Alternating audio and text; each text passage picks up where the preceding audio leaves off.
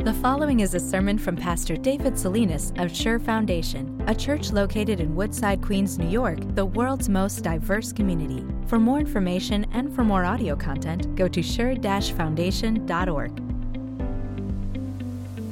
Grace, mercy, and peace to you from God our Father and from our dear and powerful Almighty Lord and Savior Jesus Christ, who has made us conquerors and then some.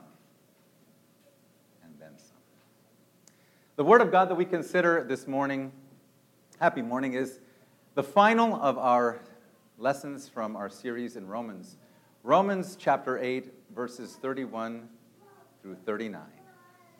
And if there is any way to close out a series on Romans, it has got to be through Romans 8, 31 through 39. I'm going to start out saying something that maybe might surprise you in view of the devotion that we just had with our children. Fear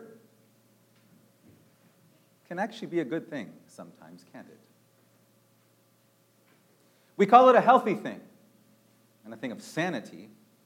To have a, a, a good and normal amount of fear to do something like, say, dumb like, I don't know, maybe crawl over a gorilla exhibit at the local zoo and go up to Mr. Gorilla and try to pat him on the head and take a selfie, right? I mean, that would not be a good thing to do. And a good measure of fear is probably right for that. Or, or, or maybe, maybe when you're up on, on one of the, look, the subway stations up here at, at the top, it's a good thing to have a little bit of fear to walk right up to the very edge of that train tracks and then peek on over. But we were, of course, right that an excessive amount of fear, an abnormal fear, is a monster. It's a monster that can consume you and paralyze you and leave you utterly defeated. Because you don't then venture out into life and, and lose the battles of life merely by getting your butt kicked by the enemy that you're facing, but, but you lose the battle by not even having the courage to, to stand up and face the bully in the very first place. And here's the thing, and, and it was already mentioned very beautifully here a little while ago. Basil King, the author of The Conquest of Fear, spoke the truth when he said, We are not sick all the time and, and we are not engaged in sinful activities all the time. But we sure do fear something or someone all the time. Because God knows that. Because He knows the, the defeats that we can face in our paralysis of fear, among all the reasons, but certainly that one is why He inspired the Apostle Paul to pen down the verses of Romans 8, verses 31 through 39. And, and I tell you this this certainly belongs well within the scope of that gentle whisper, that still small voice that Elijah heard outside of the cave. But my goodness, this may be just about the most rousing, the most uplifting, the most soaring, gentle voice and still small voice of God that you will ever hear. And my dear people, you can believe this. The still small voice of Romans 8 31 through 39 is going to give us a big, huge victory for our faith. Let's close off this, this chapter. Let's close off then our series in Romans on a really high note, basking and receiving once more the beautiful shout of victory that the Apostle Paul gives us in these verses. In Christ Jesus, you are completely victorious, and then some, and then some. Open up your worship folders and let's follow along with Romans 8 31 to 39. What then shall we say in response to these things? If God is for us, who can be against us? He who did not spare his own son, but gave him up for us all, how will he not also, along with him, graciously give us all things? Who will bring any charge against those whom God has chosen? It is God who justifies. Who then is the one who condemns? Mm-mm, no one. Christ Jesus, who died, more than that, who was raised to life, is at the right hand of God and is also interceding for us. Who shall separate us from the love of Christ? Shall trouble, or hardship, or persecution, or famine, or nakedness, or danger, or sword, or any of the countless other things that we fear in life and that would defeat us? As it is written, For your sake we face death all day long. We are considered as sheep to be slaughtered. No! In all these things, the worst, we are more than conquerors through him who loved us. For I am convinced that neither death nor life, neither angels nor demons, neither the present nor the future, nor any powers, neither height nor depth, nor anything else in all creation will be able to separate us from the love of God that is in Christ Jesus our Lord. Woo! Just reading that is powerful, isn't it? What is the secret to overcoming any and every fear in life?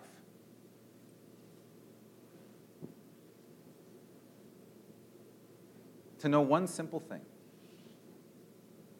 that behind me roars a lion who is for me. If God is for you, and you know that, whom, Lord, shall I fear? Because even the mightiest enemies are nothing but the little ants that are crawling over my kitchen sink, probably at this moment, that I go home and, and I kind of squish without even wanting to squish them, just kind of by wiping them off of my counter into the garbage. The most powerful storms and the raging waters that we would ever face in our life are nothing but, but like this clear, solid, smooth ground for the Almighty to just stomp his heels on the things that we most are afraid. So if God is for you, who can be against you? And what have you to fear? But that means that that if is a big thing, isn't it? If God is for me, then who can stand against me? But I want to be sure that that is in fact the case, because if He is for me, I may a host defy, but if He, for whatever reason, does not stand by my side, if the lion of Judah does not roar behind me, just brushing away all of my enemies, then all of us have many reasons to be afraid. Then all we have is a reason to fear. So that if is a big thing, isn't it? I mean, that if is a huge thing, especially because as we walk through life, step by step, every single day, every single week, we always encounter those things that make us anxious. And you can tell me better than I can know in your own heart. And, and you can come to me and, and with tears in your eyes and with emotion in your heart, you can, you can tell me the very things that make you most afraid, and the things that concern you, and the things that are swamping you, and, and, all of those enemies. And then there are countless other forces that, that you are not even aware of that are marshaled up against you. And all of us, in our own ways, have already faced those, those, those defeats in our life from those forces that are against us and from those fears. We could all go to one of our local establishments, have a beer, throw our arms around each other, and, and, counsel one another and comfort one another just by telling each other, you know what, I am so tired, I am sick and tired of this, I can't do this anymore. And I don't want to get up tomorrow, and I don't want to face whatever's coming my way. That if is a big thing. If God is for me. Well, this is the first of the rousing, beautiful, wonderful victories that our Lord has for you and that the apostle pens down. Because when he says, if God is for us, who can stand against us? His if isn't really an if. It is not a term of uncertainty, but of certainty. He would, the Apostle Paul would be so happy if we would take his Greek that the Holy Spirit inspired him to write, and we would translate it into our English this way Since God is for me, who can be against me? God being for you, the lion of Judah roaring for you is as much a given, no more, than the very opposition, no matter how big it is, that you are certain to face and that you are facing now in your own way and in your own time. And if you should ever doubt that you are completely victorious in Christ and then some because you are unopposable, because God is with you and God is for you, then, then look at this next beautiful question that the Apostle Paul asks right on the heels of, of that verse 31. Verse 32 says it so beautifully.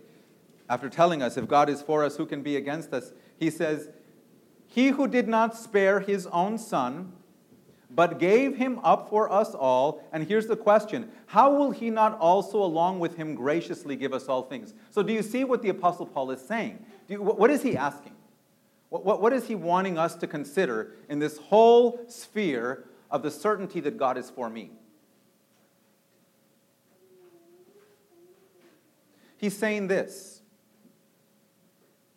If God loved you and loves you this incredibly much, that he was willing not just to give, but to not spare his one and only Son, whom he loves with all his heart and with whom he is one in all of eternity, if he is not even willing to spare his Son the stain of all of our guilt and the suffering of hell required for it, just to claim us as his own, just to make sure that you and I never suffer hell, just to make sure that you and I go to heaven. If God loves us this much, is it even possible that God would not therefore put everything, all things, including the things that oppose us, at our disposal and for our benefit to accomplish the goal for which he sacrificed so much, which is to get you to heaven? Right? It's impossible for, for God to sacrifice so much just to call you his, to have you be called one of his children and, and to take you to heaven. And then abandon you here on the road to heaven to face all of your enemies without him. That would be as, that would be as crazy as a millionaire spending gobs of money on, on, a brand new Ferrari and then leaving it on the side of the road because he doesn't have enough money to, or, or can't afford the gas to drive it away. It's ridiculous. Do you see now how you are completely victorious in Jesus and then some? You are unopposable. God gave you his son. That means he is for you. That's no ifs, no ands, and no buts about it. And this is the victorious life, then, that I want you all to live in the wake of that truth. Are you ready? So th- I want you to think about your toughest day in the office. I mean, when you have your just worst day in life. This is how I want you to face it with the certainty of what Paul has just mentioned here at the very opening of Romans 8, verse 31 and 32. Like King David did, like King David did on his worst day in his office. When, when King David was at the height of his, of his power as a king, he had all kinds of things against him. I mean, he was leading the most powerful nation in the world, and you can just imagine all of the problems that the people gave him. In addition, he had enemies that were marshaling up all around his borders to attack him. He even had like forces within his kingdom marshaled up against him. His own son was out to kill him. I mean, think about this. When you have your worst day, does your children or do, somebody that you love, are they out to kill you? But this man was. And, and, and when he had all of these forces pressing down against him, you know what he did? And Psalm 18 is your proof that he did it. He looked up to the God, the lion that stood behind him, this mighty God that was for him. And he stood up and, and he charged at the forces against him defiantly, and he said, No, you will not beat me. You will not beat me because God is for me. He is my rock, so I get to be weak. He is my fortress, so I am safe and sound. He is my, my deliverer, so I am and I will be rescued from, from everything, from the worst, even from myself that I need rescue from, from most of all sometimes. He is, he is the horn of my salvation, and I love that term, the horn of my salvation, because that means I get to kind of strap this beautiful, holy, like rhino horn on the top of my head, bury my head down with the gospel, and charge at those gates of hell, and they cannot stand against me, and they will not prevail. that's how I want you to live your life in the victory that is yours. You're unopposable. But there is something we do need to mention about this victory. The thing that founds it all, the basis for the certainty that God is for me, it's forgiveness.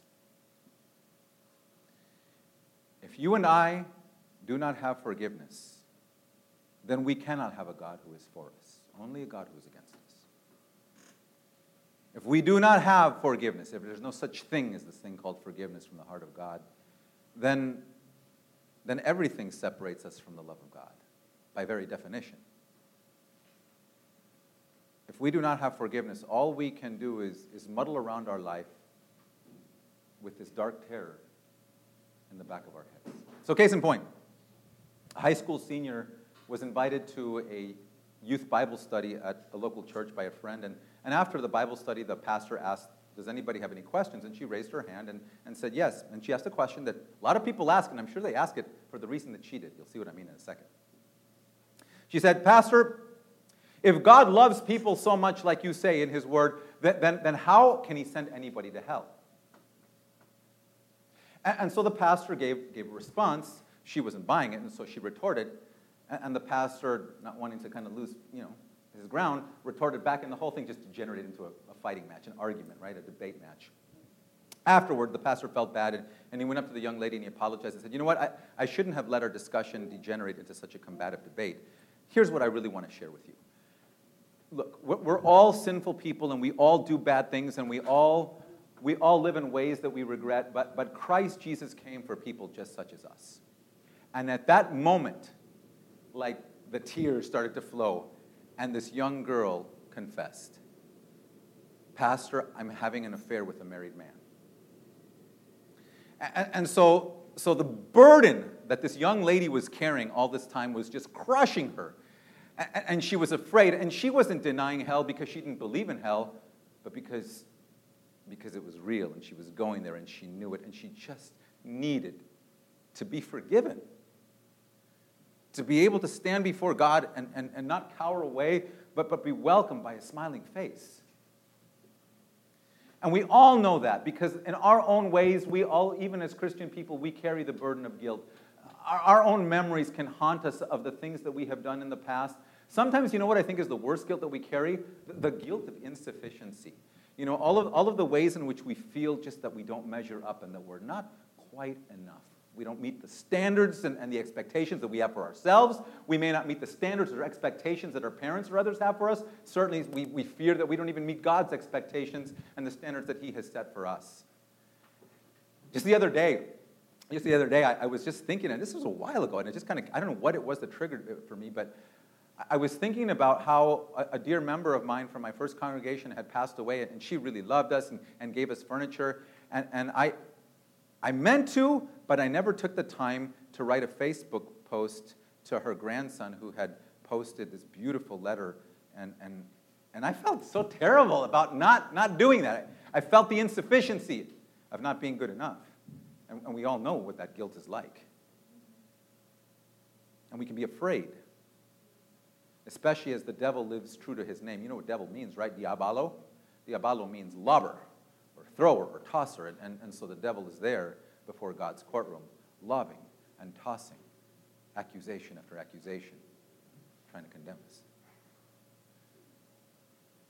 But here is where we have this rousing victory that is a victory among victories. Verses 33 and 34, the questions that Paul asks here Who will bring any charge against those whom God has chosen? It is God who justifies. Who, who then is the one who condemns? No one. Christ Jesus, who died, more than that, who was raised to life, is at the right hand of God and is also interceding for us. You know, you, you may have a hard time forgiving yourself. Other people may have a hard time forgiving you, or, or, at least have a hard time putting away the anger and disappointment that they, eh, that, that they might have at you for not meeting up the expectations. The devil certainly doesn't want to forgive you, he's only out to condemn you. You know what I say to that? Pardon my French, but who cares? Because the highest court in the land has already issued the verdict. I find you not guilty by reason of my dear son Jesus. Who can condemn you? There is only one who can condemn you. That's the answer Christ Jesus. And he is chosen, the only one in the whole universe who can condemn you, has chosen to look out to the universe and say, Put down your stones. And he is the one to save you from your condemnation by choosing to go and die for you, to take away all of your sin and all of your insufficiency, and rise for you to assure you, to guarantee you that, that, that you are clean and you are beautiful and you are perfect in Him. To, to stand right now at God's own right hand and with the nail scars in His hands and feet, argue your, your, your case victoriously before God's court. You know they are innocent, they are pure and holy and me. And so let every creature on the face of this earth rise up like one man to condemn us. The Creator, your Creator, your Redeemer, your Sanctifier has said, I forgive you. This is the rousing victory that you have. There's a word for this. It's called unimpeachable, guiltless, flawless, faultless. That is what you are in Jesus. You are more than victorious. You are victorious and then some. This is how I want you to live your life in the victory of that truth. Are you ready? When the devil rises up to try to condemn you and your own conscience is weighing and being terrified, your repentant heart being beaten up and beaten up by, by all kinds of things, you tell the devil, and you tell your wicked conscience that wants to crush you, to hell with you. I am innocent. I am guiltless and faultless through the blood of the Lamb. And I will not be taken down. And when somebody, whether well meaning or intentional, tries to lay a guilt trip on you to kind of coerce you into doing something for them or, or acting in some way, you tell them no, respectfully, but no. I, am sorry, you're wrong for, for making me feel guilty. You're not gonna, I'm not going to allow myself to be manipulated by guilt. I'm not going to dishonor the holy verdict of the Most High God. I am innocent, I am free, I am unimpeachable. What I do now, I do out of a free heart because I love you and I care for you but I am not going to let guilt rule my life and be afraid. That's how you live victorious. Well, we're coming to the last stretch, guys, and this is kind of bittersweet for me. I'm sure it is even for Pastor Tim here. This is it. This is how our, our, our, our whole thing is going to close out. This final stretch on this victory lap of Christ. And it is this beautiful question that, that, that, that Paul asks it's a question of such practical importance because it's what's going to enable us to live through life with a measure of peace and joy no matter what happens. The question that he asks there in verse 35 Who shall separate us from the love of Christ? What's the answer? Who's going to do it? Who is strong enough? And who is mighty enough to pry the fingers of the Almighty when He has them around you safe and sound? What's the answer? Say it out loud. Okay. No one. No one can separate me from the love of God. And this is what Paul wants us to be assured. Sometimes we will feel we will feel far away from God. Sometimes we wish we'll have a greater passion for the Lord than we do, and we'll look at somebody else and say, wow, I wish I wish I loved Jesus like, like they do. But you know what? We got to be careful that we don't misread this, this passage. This passage isn't saying that, that we will we will never be separated from our love from God, but that His love will, will not, we will not be separated from His love for us. His love for us is what holds us fast. His eternal love that spans across the chasm of eternity has already wrapped their, its arms around you and held you and holds you tight in the palm of its pierced hand. And this is what Jesus meant when he said in John 8 28 and 29, I know my sheep, they know me, and nothing and no one can snatch them out of my hand. Nothing and no one can snatch them out of my hand. And then Paul, Paul, to, to just make that point abundantly clear, draws up a list of the, of the best of the worst. I mean, this is the worst that can happen to you in your life. These are the worst things that, that could maybe, maybe be placed before you to say, I wonder if anything is going to snatch me out of, out of the palm of my hand. Trouble and hardship and persecution and nakedness and danger and sword. And Paul says, No, these cannot do that. In fact, according to, and Paul surely has in the back of his mind that beautiful verse that he penned that we talked about last week in all things God works for the good of those who love him. Even these things must work to draw us closer to the love of God because that is how Christ rules all things. And so Paul is so excited he invents a word. On the spot, he comes up with this word, hypernikao, super conqueror. That is what you are, more than a conqueror and then some, because everything in life must serve for the purpose of getting you to the glory that God has prepared for you before the creation of the world in Christ Jesus, his Son, to, to be able to live every single day to his glory. That is the victory, and everything must serve that. Everything must bow the knee before Christ and serve that point. And then in this rousing, last like, like a defense attorney giving that last impassioned plea. The Apostle Paul, like he did in chapter 7, switches that pronoun and he goes to that first person pronoun. I am convinced. And when this man is convinced, you must remember that the Apostle Paul staked his very life on the very things that he was convinced of. And so he is just telling you with every fire and fiber of his being, I am convinced. And then he draws these three circles of these extremes of areas in our life that, that we hold near and dear our existence, our time, our location. Neither death nor life, neither the present nor the future, neither height nor depth, nothing will separate you from the love of God. And, and then he thinks about the most powerful beings aside from God angels and demons. These cannot separate you from the love of God. And then he thinks about the whole ball of creation. Nothing. Nothing. Nothing in all creation will be able to separate you from the love of God in Christ Jesus. This is your victory, and this is how I want you to live it. Ready? Endure endure hardship in Christ. Love God better than you ever have. Give him a big squeeze and a hug, holding on to the one who holds you by trusting and hearing and obeying his word better than you ever have. Replicate and imitate the love of Christ in your own life, letting nobody be separated from your love for them in Christ Jesus. That's it. Victory. As I, as I think about this and just want to, kind of an interesting thought came to mind, an interesting vision. The Lion King. and then one scene in The Lion King where, where little, like little Simba, or yeah, he's, yeah, little Simba, the cub, he's got all these hyenas, you know, just encircling him. And, and he's going to get ready to defend himself against them. And he wants to let out this little cub roar. But then behind him, like this, this big roar. And of course, it's his dad who's standing behind him. And little Simba has this complete victory, doesn't Because all the kindness scurry away. The lion of Judah, he roars for you. Be afraid of nothing. You are unopposable. You are unimpeachable.